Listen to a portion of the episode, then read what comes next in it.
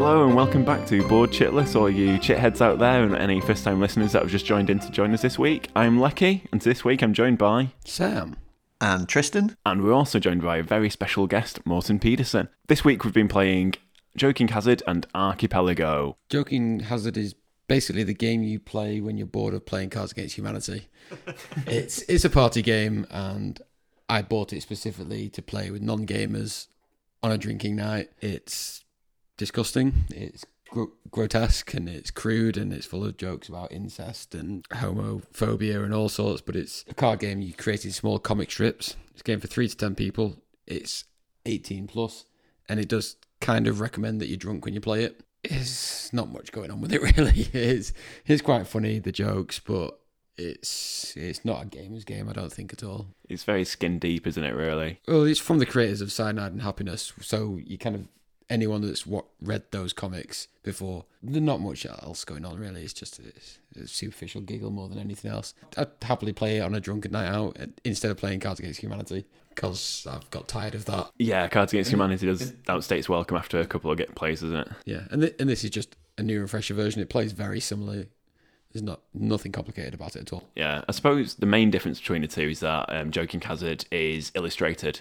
So instead of just having like general stock phrases with blanks in, you're given a panel, one panel of a free panel comic strip, and you're just filling in the blanks that way and creating your own jokes. There's a little bit more variety with creating a three comic strip as opposed to just a one question, one answer. So the variability is slightly higher. I suppose it'll make a good icebreaker. You know, you're trying to gauge the sense of humour of your friends and how far you can push them. How, how sick and twisted they are. Yeah, exactly. Yeah. There is about a thousand cards in there, I think. There's a lot in there, but and it's down to combinations. But yeah, there's not. You are you are relying on the homosexual jokes, uh, the incest jokes, and a couple of vomiting and murderous jokes. I'm not interested in bringing this back to the table, really, especially with some gamers. we um we did only play it for about 20, 25 minutes, and like considering the amount of content that you do get in the box, we probably only really touched the tip of the iceberg in terms of the content. Tristan, how did you find it? Is it literally pick it up and put it back down again for you, or? I can't honestly think of anything to add that you haven't already said. it's, it's barely a game. It's literally a reskin of Cards Against Humanity, uh, which you know you play that through two times, and that's it. It's done. You're done with it. Um, and I see the same thing happening with this. But that said, for the couple of rounds we played it, I did it did squeeze a giggle out of me from peering into your sick minds. Um, and I think, like Sam says, it's it's a good game for knocking about with non gamers and having a few drinks and getting sick jokes out there, but it's just not welcome at game night. it is not a thematic game or an interesting game by any stretch. So um, yeah, yeah. If, if we've got half an hour to burn, I'd probably pick up Resistance Avalon, and if you've got less than half an hour to burn, it's a love letter, isn't it? Really, literally anything else. yeah. I'll, I'll, take it off the gaming shelf and put it back in the liquor cupboard. Then, perfect place for it.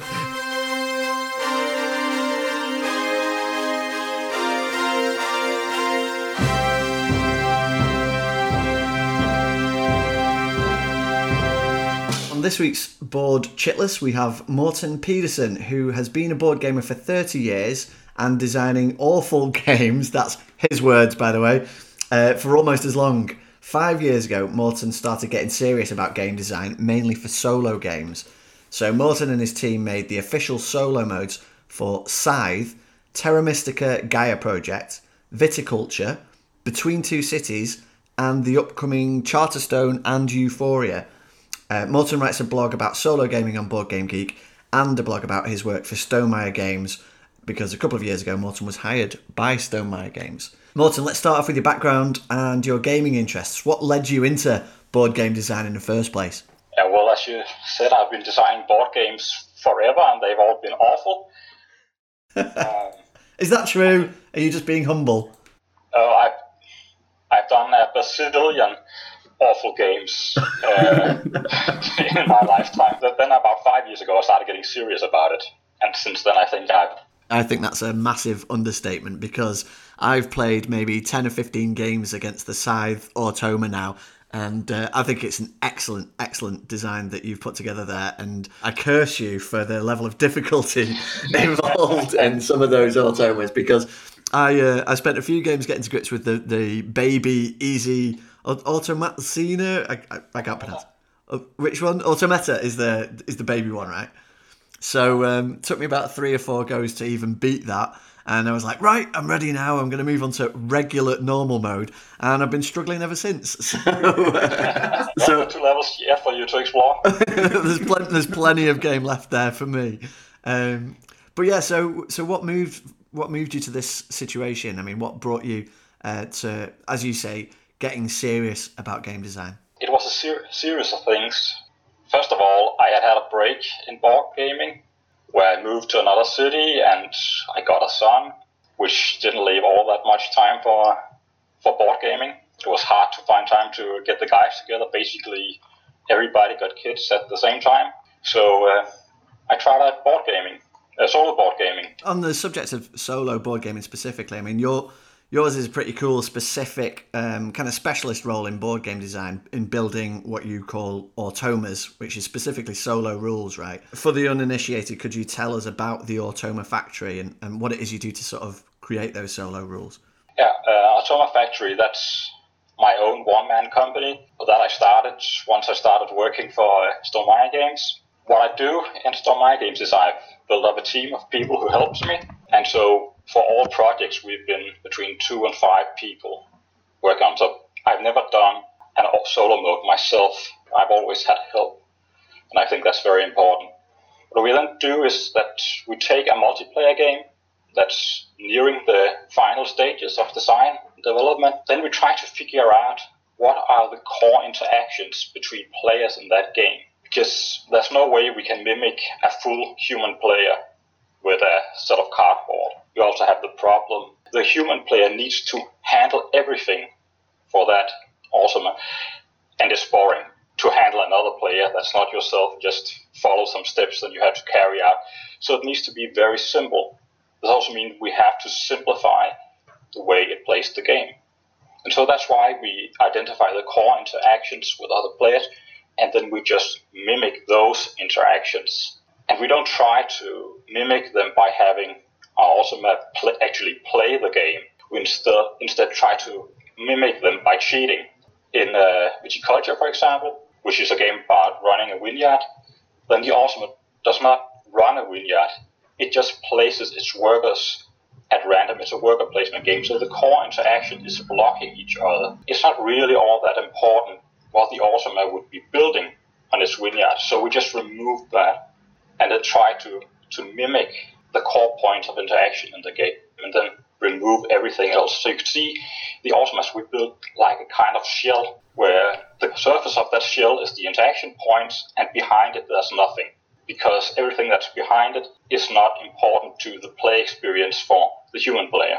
Yeah, that's definitely one of the things I noticed about the Scythe Automa. You don't have to keep track of everything. It doesn't it doesn't act the same way a player would it just gets to the places that it needs to go to to represent another player and it does that really well uh, and that you, you don't have to be constantly moving every piece and, and creating all of its uh, resources and things like that it just does the things that are going to bother basically other players and going to interact with other players. Yeah, more of a disruptive influence than anything that's trying to actually outright win the game. Exactly, but it also, but the way the way you and your guys have put them together, Morten, is um, is quite brilliant because it's it's never just a sort of beat your score type situation. It always gives you the feeling of um, someone interfering with your plans, like you you're up against someone. You we're up against you, right? What sort of games are you drawn to, Morten? Well, if it's in relation to building automas, then I don't make the choice myself. Because basically we just do automas for everything that Stonemaier Games puts out. We've had some offers from other companies, but basically we haven't had the time for that. Jamey Stegmaier keep, keeps us busy. we've had uh, one automa we've just finished for the follow-up to Terra Mystica, the Gaia project. When Feuerlandspiele, the publisher of Terra Mystica, approached us asking whether we wanted to do a, a solo system for the follow-up to Terra Mystica, we, well, we were just so geeked out with it, we couldn't say no. Games are presented to you. Are there any sort of game designers that you would love to get in touch with you and say, I've got X game and I'd love you to create a solo version for it? Uwe Rosenberg would be a, a prime candidate, but he does his own solo modes. But I would like to do uh, Automas for some of his games. So yeah, I think he would be the prime candidate after I have already been allowed to work on Terra Mystica. What is it that makes you say him in particular? Because he make a ton of great games, and because his games would work well with the way I work with the system we have built up with uh, these Automa. We have some design principles with these core interactions I talked about, focusing on them, streamlining simple mechanics, stuff like that. And I think they would work well with a lot of his games, and several of them are worker placement, which is one of the best kinds of games or uh, the way we work. Basically, it needs to be a Euro game. I see. What, what we do wouldn't work for Ameritrash because we focus on simple me- mechanics and streamlined mechanics which I don't think would go away well with a large board game or Blood Bowl or yeah. something like that. We started with the easy one, Viticulture. That was fairly easy, good place to start. And then the next one was a game of negotiation and social social interaction between two cities. okay. So that was uh, an interesting challenge to make a solo mode for. We, we cheated a bit because I don't know whether you've tried the game. What is happening is that you have the players from three to seven players sitting in a circle, and between each player is a city, and you're building that in cooperation the two of you. So you're building a city with the person on the right and a city yes. with the person on the left. Yes, I have played that once. It was at a works gaming night, and it's an excellent game. Um, a lot of parks going down for no apparent reason other than it made everything look prettier. Um, I can see exactly why why he has some trouble with that. You mentioned worker placement features quite heavily in the type of game that you do solo modes for. Uh, what are your favourite games and why? Top three, for example. Ooh, that's tough. Are we talking solo games or any game? Any game. I think my favorite game is also a solo game. That's Dawn of the Zeds by a designer called Hermann Luttmann. That's just awesome. That's like playing a zombie movie. I think you'll love it, Tristan. Uh, it sounds very thematic. The theme just works. You really feel like you're playing a, a zombie movie. Then I really like Puerto Rico. It's been a while since I played it, but I love that game. And uh, Knizia, Tigris and Euphrates, well, am I pronouncing it correctly? I wouldn't know how to pronounce it. I would have said Tigris and Euphrates, but uh, that's probably wrong as well. Tigris or Euphrat, I would call it. there you go. Okay, you.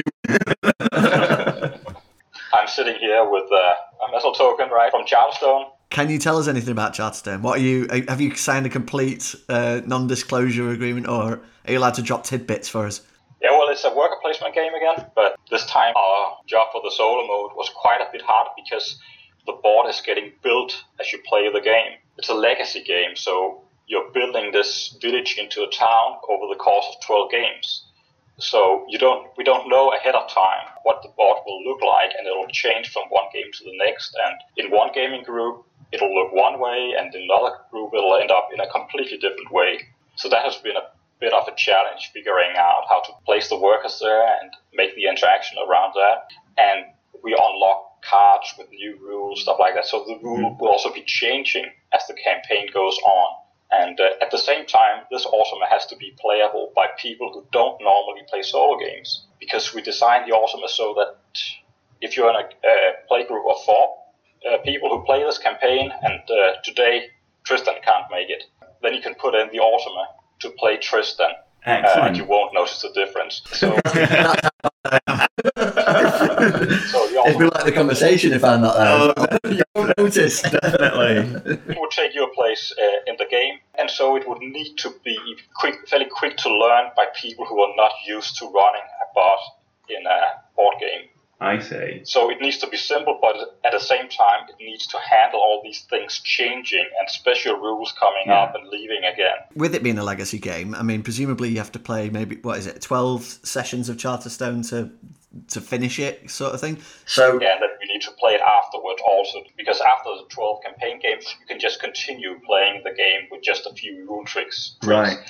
Uh, and we also need to make sure that the Automa works for that. So that's basically 12 times the amount of playtesting of a regular game because you're going to play it in all the different levels. Because we also play afterwards. Yeah. Do you see the sort of the future of board gaming then involving Gortimer? So if I buy a two to six player game, I could expect to be able to play that with just me and my girlfriend, but then three or four Automa in there just to make it more interesting. Yeah, that's definitely something we have talked about, and we've actually done it also for Between Two Cities, which requires three players. Mm-hmm. Then we have two automas in that game to play three players, but we can also take one or more bots and add to a two-player game. For example, you can add one bot to play a, a three-player game if you're only two, or Mhm. if you're four players, you could play a six-player game with uh, with two automas. For Scythe, we did some extra rules after we have made the game. We made some extra rules and put them on Board Game Geek, which allows you to play with any combination of uh, humans and automas. So you could play uh, two players against two automas, for example, if you want that, or a four-player game with where two of them was Yeah. Were automas and everybody is against everybody. And we've had players playing with seven automas against themselves. Incredible. Um, Yeah, I mean, That's something we we talked about doing next time we play. Actually, if it's a three-player game, I'd like to have one automa per player because I think it just ratchets up the tension a lot more because the automas are aggressive as hell, and you can't do anything about that. You, I mean, you, in a in a multiplayer game, Yeah. you can sort of turtle, or you know, the tactics are dependent on your group. Your group might be aggressive, Yeah. Um, but however you play. The automas are just going to stride ahead without you anyway, and just do their own thing and fight over the factory whilst you're just Yeah. piddling about with resources. So I think it'll be really interesting to try that. And uh, next time we play Scythe, I want to chuck in a load of automas and see how we get on. Definitely, definitely. How do you stop the rule set for automas from snowballing, from becoming these great beasts where if you turn this card over, then you have to move this token, and you have to move this player over? How do you keep it to the, the bare essential call to action so that the play can continue quite swiftly? uh, I say no when someone suggests something.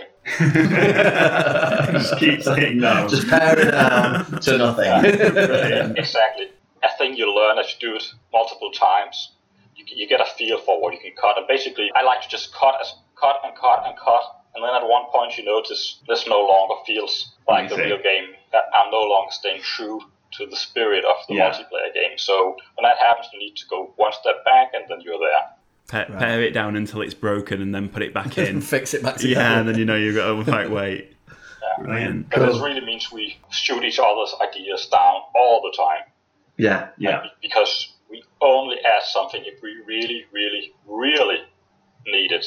And all the time we get these, oh, it would be cool if we did this, and it would be more realistic if we did that, and no. Good. It sounds like you're very principled in that respect, Martin. I appreciate that. I did think of one question before we go. We've been discussing quite a lot recently about Kickstarter as a platform for developing new games. And of course, um, Scythe was a huge hit on Kickstarter. Uh, what are your feelings on the platform in general for developing new games? And uh, what are your thoughts on Kickstarter as a whole? I think it's an awesome addition to the hobby. It sort of gives uh, indies a way around publishers. Um, so you have a chance of getting published if you have something that doesn't fit within the normal retail scheme and what norm, what publishers would normally do because they have to be conservative because you, you can't sell a game costing more than $100 in a board game store. Yeah. You, you can't sell a game that takes up an enormous amount of shelf space in the, in the store because you, you don't make enough on that one game to make up for the amount of shelf space you use. So there's a strict limit to how big you can make your game. Something like Kingdom Death Monster that would never have seen the light of day Definitely. No. if not for for Kickstarter. Gloomhaven, I, I don't think that would ever have seen the light of day without Kickstarter. And, and I also like how it ties the designers together with the community. Yes. You, you get a much more of a bond there. It becomes much more personal, and you Mhm. build a community around your game. I love Kickstarter also as a supporter, and not only as someone who works for a publisher. Yeah. I think I've supported something like a hundred board games on Kickstarter. Wow. And I, I love the feel of that community that can build around a Kickstarter. Yeah. And I like being able to help someone make the dream come true. I think you can probably relate to that, Tristan. Yeah, Right. definitely. No, it's a, it's a hugely unique experience, I would say, on, on both sides, you know, as, as being a cheerleader, watching other projects, and like you so eloquently put it, watching other people's dreams come to life, you know, and playing a small role in that. And, um, and the flip side of that, being able to gather feedback from thousands of people during the either the development or the ongoing production of your game, which is just it's access to you know, a thousand experts straight away that you wouldn't have had in development. And it's brilliant. You know, obviously there is an element of uh, tuning out some of the noise during that and, and doing what you said before. Nope. nope. nope saying no to people. But um, but yeah, no, I think it's uh, hugely exciting, and perhaps it's a loaded question. Us asking that, to be honest, it's just something that we've been talking a lot about in the Board Chitless group and stuff. But um, yeah, no, it's really interesting to get your insights, especially as someone who, as you say, works for a company that uh, benefits from Kickstarter, but also very much as someone who's obviously. I'm looking at your game collection there. Um, you know, someone who's obviously used Kickstarter and come across products like Gloomhaven, which, as you say, wouldn't have existed outside of that uh, platform. There's definitely also downside where there's a ton of work doing a, a Kickstarter again, Tristan. I think you can relate to that. And I, think Jamey Stegmaier spent something like three months handling Scythe after the Kickstarter ended, and he had probably spent a month or more preparing it. Mm-hmm. So that's maybe four, five, six months where he didn't work on game design. It was just the project and the handling of the logistics yeah. and everything, yeah. Yeah, but but he's a perfectionist, right? When he does a Kickstarter, he tends to do it right. So of course you can get away with less work, and if you don't have twenty thousand backers, it's also less work because we have a, had a ton of communication of that project because there were so many backers, and there were we were a few people handling uh, the comments. So when Jamey went to bed, I would sit there to, uh, to, reply, and when I went to bed, he would be there because tag teaming. this is a, this is a dangerous idea. I'm, i think I'm on holiday when 1066 goes on Kickstarter. You're going nowhere. and then we have a, a, guy, one of my partners, David Studley, who's in uh, Washington D.C., so he could also field questions on the Kickstarter. Yeah. But what I great... And we have a guy in Germany, uh, Lines Hutter, who's also helping us and who could also respond to comments on the Kickstarter. And again, something that would have only happened on Kickstarter really is that international community, you know, with you guys mm-hmm. all over the world coming together on the same project, you know, united by Kickstarter. Scythe to me is a great example of a game produced to such a high standard that you just wouldn't have got 10 years ago, you know, with the player boards, with the impressions where you can yeah. fit the cubes in and everything, and upgrades that you could get, you know, the more realistic components and everything, and down to the plastic miniatures and the intricately designed wooden meeples and stuff. It's the ultimate sort of Kickstarter dream, that, you know, and everything coming together so well. But that's Jamey. He's a pro, right? What's it like working with Jamey Stegmaier? I said I wouldn't ask any more questions. What's it like working with uh, Jamey and the uh, Stonemaier Games? Well, it's actually good. A lot of the time, I do my own thing because he does the multiplayer game, and I do the my team and I do the solo mode. So he gets us input, but he also knows that we know solo stuff and he doesn't. And I know that on multiplayer, he's a way better designer than I am. So we can we bounce ideas off each other. We have a monthly Skype call where, where we discuss what's going on and uh, give each other feedback and ideas bounce ideas of each other. And he has helped me a lot on the Euphoria expansion, again, because he's a better multiplayer designer, so he has helped sometimes put a new direction when I had gotten lost. And of course, he knows Euphoria better than me. Well, perhaps that's changed. I, I can't count the number of times I've played Euphoria. First, we started developing an Ultima for the base game, and we did that, tried it in two steps first worked on it, and then another project came along, then we worked on it again, and another project came along. Then we started on the expansion, and then that was was on hold, and then we worked on the expansion. Morten, it's been absolutely brilliant speaking to you and getting your insights on the whole solo automa design and everything, and maybe sometime we can get you back on the show at a later date and you can talk to us again about Charterstone and Euphoria when you know they've been released to the world. But I want to thank you so much for coming on the show and spending some time with us tonight. And uh, I'm sure I speak for Lecky as well, and I say we just appreciate you yeah, sharing your insights. Thank you. You owe me an interview, Tristan, because I've interviewed you twice. You owe me once. okay. Yeah. We'll make sure it balances out. yeah. Okay. But it's nice talking to you guys, and thank you for having me.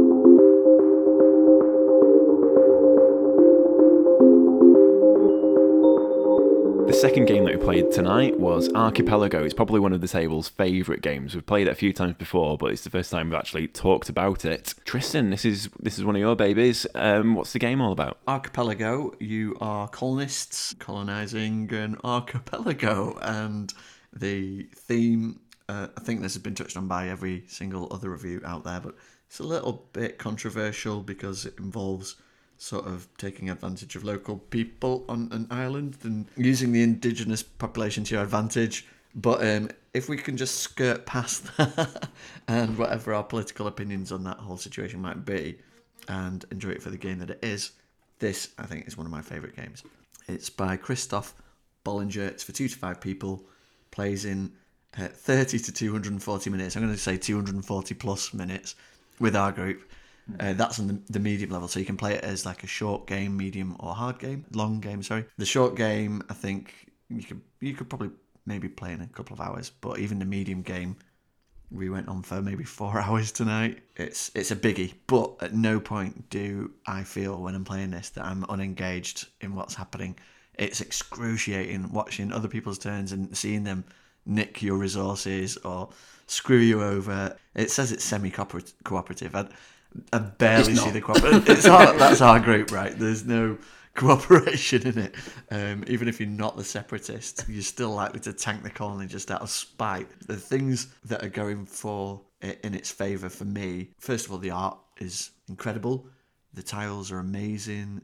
The art on the cover, I mean, this is one of the games that I would just buy because of the cover art. That's how shallow I am.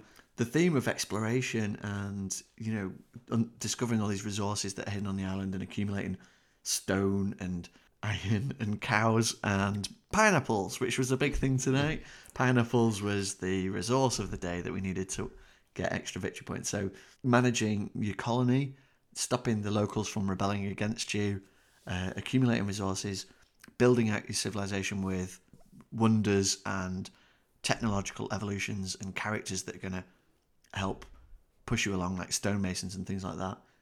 It's got all the ingredients of things that I love about developing and growing, like a, a burgeoning, almost civilization type game, but within this very specific theme of exploring islands. And there's very little I don't like about this game, even when I'm losing and hating it. I'm having a really good time with it at the same time. It's yeah. Um, I'm gushing now, so I'm going to pass over to one of you before I give any more thoughts on it. What do you think, Sam? I love it. I think this. I think from the past podcast that we've done so far, it's quite clear that this is my cup of tea. And I keep going referring to these X's. This is similar. It's not a but- 4X. It's not. a Don't- no, 4X. no. don't go This is worker- definitely not 4X. Don't listen to Sam, anybody. It's a worker I'm placement not euro. saying it's a 4X. It's, It's a definitely not a Euro. 4X. But it scratches the same itches that the 4Xs do for me. There's no extermination in this. Uh, you're not fighting there's, it out. there's no fighting. That's what I just said. Well, you said there's no extermination. You I implied there was fighting. You're fighting. not fighting it it's out. a euro. I did get your guy out of that town. I did use a Trojan horse. You, you did, yes. We have got the. it was a War and bureaucratic maneuver. But for me, it it fills that, that sort of void there, and I really sort of enjoy that. You, it's the exploration. You got the tile flipping. Flipping tiles. Yeah, you're never quite sure where the the place you're exploring is going to fit correctly. Whether you can actually move into it, whether you can use those resources. Uh, so it adds some random elements with that. There's not so much tech in this. You do get bits of it coming through with, but it's more recruits. So it feels like you're recruiting people off the ships. So you're getting your stonemasons or your your headhunters or whatever it is, uh, but you're not really advancing your technology as much. There's just little bits and pieces, I don't think that detracts from it at all. It's just something a little bit different. yeah, it's like um, second tier sort of actions, isn't it? Really, where you they, what they refer to as characters and plots, or characters and Uh, progress, evolution, So you- you- technologies. so at the end of I'm each. sure it's just tech. they are techs. Okay, Well, It just it doesn't it doesn't feel like techs. Uh, it's mainly people related, really, isn't Yeah, it? there's a lot Apart from the occasional building. And but Tristan's diving into the box now to uh, to see exactly what's going on. The rule book is coming out. Um, but yeah, at the end of each round, you Evolution cards. so Excellent. You're evolving, not technology. so it's evolution. Kind yeah. So My point might be a bit null and void, but it it just it feels different to a 4X. And I know it's not a 4X. We've said that, but it, it feels different. But it feels like it's filling that same sort of area of gaming for me. It feels like I'm getting that same sort of nourishment from the game, of the same sort Yeah. of fulfillment that I get from those 4X games. But I do just really enjoy it, and I'm quite terrible at it most of the time. There's um there's a certain amount of uh, take not it's not like a, you know take that mechanic like you know you throw a card down and it completely screws over one of the other players but a lot of the bartering and back and forth between the players so I might be after stone so Sam's going to buy it out from under me and then offer to sell it back to me at grossly exaggerated prices just because he can um tends to go on quite a bit and at the end of each round you get to bid for who's going to be the first player, um, which means there's a load of boons that come with that. Um, so going back to these evolution cards and these like technology cards, if you're the first player, you can use another person's evolution card, usually paying a bit extra than what they would pay to use it, then take it off the board for them. There's a lot of stuff like that going on, which I suppose would happen in a 4X game where you move into someone's tile, completely decimate the population, and then move on. Even though it's a semi-cooperative game, it does bring out the worst in us sometimes. I think I think it's just that depth, isn't it? You know, the, the, it feels like there's a lot going on underneath. No matter what actions you're taking, it feels like there's a lot happening at any one time, and I think that's that's what it is. It's it's like the scythe and eclipse and things like that. That it feels like there's a lot moving. I'd go as far to say that there's a lot going on on the surface. I think it's one of the most complicated games that I've played, um, pure, purely because there's an there's a domestic market, there's an export market, all of which the costs of goods being sold or bought are changing depend on how much you've already put in there.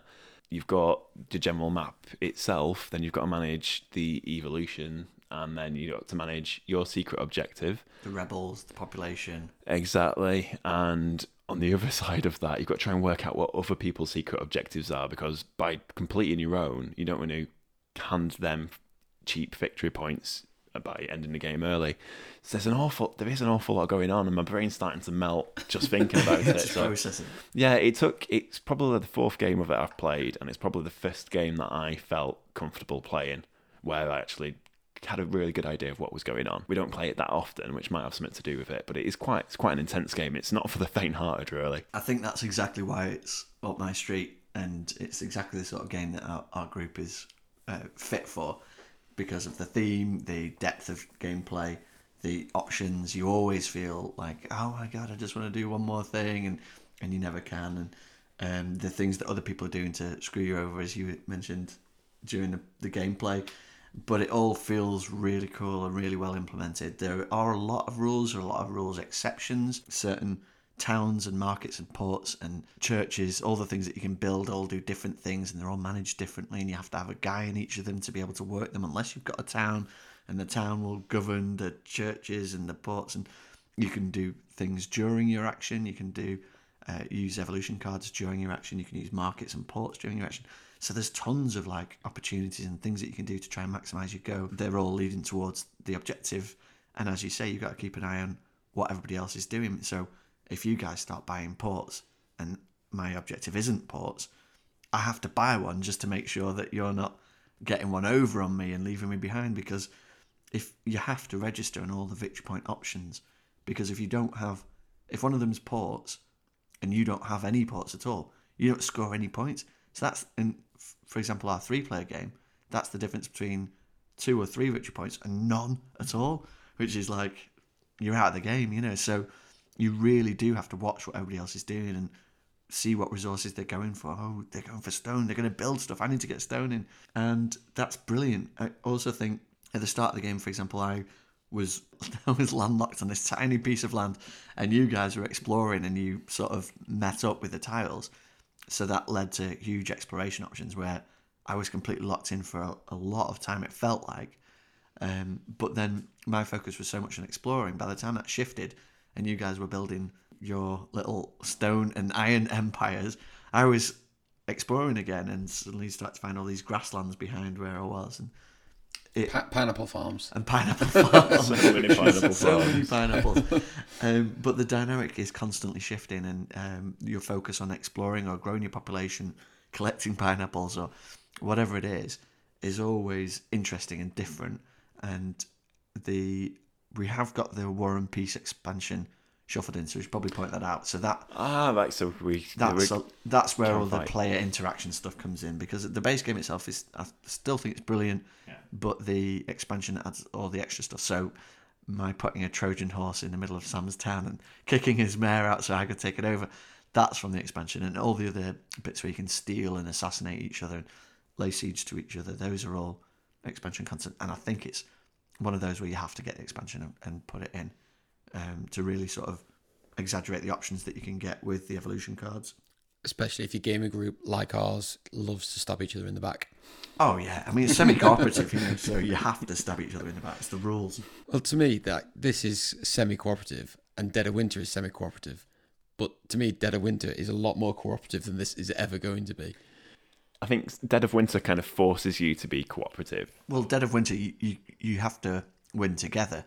In this, there's only one winner, so it's a huge difference. This is, Yeah, I would say, that's barely semi-cooperative. Whereas in Dead of Winter, unless you are the traitor, you are still working towards keeping the colony alive. Whereas in this, you, well, yeah, you are sp- supposed to try and stop it from flipping the colony, like from the rebels from taking over. sort of where I was coming from. I mean, I was I was the traitor, and I had to keep it from flipping anyway to not like give my hand away straight away. And what was your experience of being El Traitor? I was really bad at it. Just really, bad. I uh, I still enjoyed it, and I was trying to find a tactic to get within sort of striking distance to fulfill my goal, uh, which I had to try and get the number of rebels ahead of the over overall population, but we were constantly just keeping it, and Lecky with his bishop constantly just pushing it back. So I was, I was always bishop. it was always just out of grasp. I was always within like one or two, Yeah. and I would have been able to do it. Uh, One so- or two rebels, you mean? yeah, yeah. Uh, so I could have just tanked the whole thing, but I couldn't give my hand away by pushing that through. You know, two turns I would have achieved it, but as soon as I gave that hand away, Yeah. it it would have been counteracted, and then I'd have been screwed for the rest of the game. do feel the pain there because it must be so difficult with only three players to try and push the colony into a complete collapse when the other two players are all they're going to be doing is just keeping uh, you know eagle eye on all of the markets and where the native population and how happy they are. Were we though lucky? Because I don't remember either of us being particularly responsible in that We- respect with the amount of breeding and. Full disclosure, we were really only doing it so we could take the mick out of Sam. but we did it nonetheless. Um, at one point, I think I was just using the bishop because I had about 45 gold behind my screen. And I could use it to um, try and emotionally blackmail you into doing stuff for me. It didn't work, but it was a lot of fun. Well, that's it. I think um, there's not there's not much lag in this game. It's a, quite a slow burning game just because of the sheer amount of options that you've got. Um, but the uh, analysis paralysis does start to kick in sort of mid game, and I found myself playing two sort of sub games just to amuse myself really. Where I was trying to find how cheaply I could buy pineapples of other people. The answer is not very cheaply. And the other little game that I was playing was how much money can I generate in one turn, and it turned out it was twenty. So that worked out really well. That paid for my pineapples, which I quickly lost. Um, so just if you if you do let the game get away from you, if it's if you're the sort of player where if you're feeling that you're starting to slip behind, you'll kind of lose interest in the game. This probably isn't one for you because you'll find yourself another 90 minutes in a position where you're not really going to be having much fun. Whereas if you really like to analyze and think about two, three steps in advance and how you can really leverage your friends to get what exactly what you need from them, then this is probably the game for you. I think I think the one good thing with saying that is that there is no single route to take to win. So you fall behind, and it's not like oh well, if they've all got the pineapples, that's it. I'm at the game. There is about thirty different ways you can start focusing on, or aiming towards to actually to win the game. So to me, that never feels like it's getting out of hand. Like we were fighting over pineapples the whole game because that was the the open win condition. Yeah. But then when you started building churches as well, I was like, you had no pineapples, so you went for the churches, which then ended the game. So we had to then try and pick up on that to make sure you didn't get ahead of it. Yeah, it's easy to assume there was a solid strategy there, but um, But that's what I mean. Yeah, there's a lot of bluffing on that respect, and there's no straight win condition. You know, yeah, no, you're, you're right. Yeah, Not only the win conditions, but the end game condition. I think that's Yeah, really yeah. a really cool aspect to it as well. Is that everybody has one way to score extra points that they know about, and one way that the game is going to end that they know about. So each of us is sitting on a game end condition, and you either delay that or hurry it depending on your situation on the board. So if you think you're ahead and you're doing okay, you want to move towards that happening. But as soon as you start moving towards that happening, and if other people start copying you, it might spiral and go quicker than you expected. So Lecky's end game condition was five churches on the board. As soon as he built a couple, we suddenly redoubled our church building efforts, and that was it. The game suddenly came to a crashing end. I really enjoy that aspect of it because it's so not like um, in Eclipse. There's always the grand melee and round nine. I love Eclipse, but there's always that one last turn where everybody goes mental in the middle and just blast the crap out of each other. Whereas in this, you can never quite be sure. So you might have your end game move planned, but it might never come about because somebody else, you know, springs it on you. Oh, you just did this. You emptied. You emptied the bank. That's it. We're done. Or a crisis undermines all the work that you've done. Yeah, and then you, yeah, you've gathered the most pineapples, and then all of a sudden you have to throw them all the way to the The great, the great pineapple wars. I just imagine two ships of you guys just throwing pineapples from one to People are going to get the impression this game is a lot about pineapples. They- They're not, they've it's risen up. exotic fruit, to be fair. Final summary thoughts on the game, Lecky. I think we've been all over it. Really, um, it's a fantastic game. It's very involved. It's ta- it took an awful long time for a medium sort of sized game to play. It's probably no worse than Eclipse for that. I probably enjoy Eclipse more because I just understand the game better. It's unfair to compare the two. It's like chalk and cheese, I know. But with Archipelago, I feel like you really do have to have your wits about you. Um, I was lucky enough to win the game this week, but I think that was just Skilled, skilled enough. skilled enough. I think there was a lot of luck to it, and that's probably what get, makes the game really good. It's so unpredictable. It's ridiculous, and you're never going to know what your mates are up to. But you you're gonna have so much fun in trying to work it out. Really, But you'd prefer it if it had plasma missiles. probably yes, definitely. So you say you say it's unpredictable, but I don't think it's really luck based as much. I think there is more a bit more planning around it. It's not you're not relying on the rolls of dice and things. No, but next time that you're drawing tiles and getting nothing but mountains, and I'm going to remind you that there's not that much luck I to we were all in a, a similar place with exploring though, because Tristan got trapped in his tiny little island for half the game. I got hemmed in by mountains. You got hemmed in by mountains. We couldn't explore the water areas, so we were all in a similar place. So it doesn't feel as luck based as We only d- rolled the dice once to decide who went first. yeah. and then the rest of it is very much down to how much money you're willing to spend or what actions you're going to do or you know if you do Yeah, so it's, that, it's but- unpredictable. There's a lot of yeah. varied play, a lot of variety to it, but it doesn't feel like it's just down to luck. There's a lot of planning and a lot of things you can negate every action. Plus, there's no miss a turn. I'm just going to say once again when you explore and get nothing but mountains it feels very much like a turn. You chose to miss it. yeah. But it does have that backup where with the evolution cards and with you know the markets and the ports you do those as a secondary part of your action. So if you were to explore you can do um, you can use a merchant turn um, in your market and you can then you use an evolution card at the same time and you do quite a lot in that turn but yeah you're yeah, yeah i'm gonna Tristan was doing some super explores, even with failed explores, weren't you? You're like turning over about 12 tiles in a, in a go. I, yeah, I had the scout and the explorer, I think, so it really sort of boosted it. And in fact, I needed those to get me back into the game after I was stranded. But yeah, I think it delivers on so many levels for me. And I think one of the things that sort of evens it out for all of us is the split of wins that we've had over the number of plays that we've had. I think we've all won maybe uh, two games each, sort of thing. So we've learned it all at the same pace. We've um, got to the same sort of level of ability in the game at the same pace. And yeah, I just have a really good time whenever we play it. I'd love to see this hit the table more often. I know we're kind of sinking into the mode now of every episode, only loving all the games that we play, like the thematic games.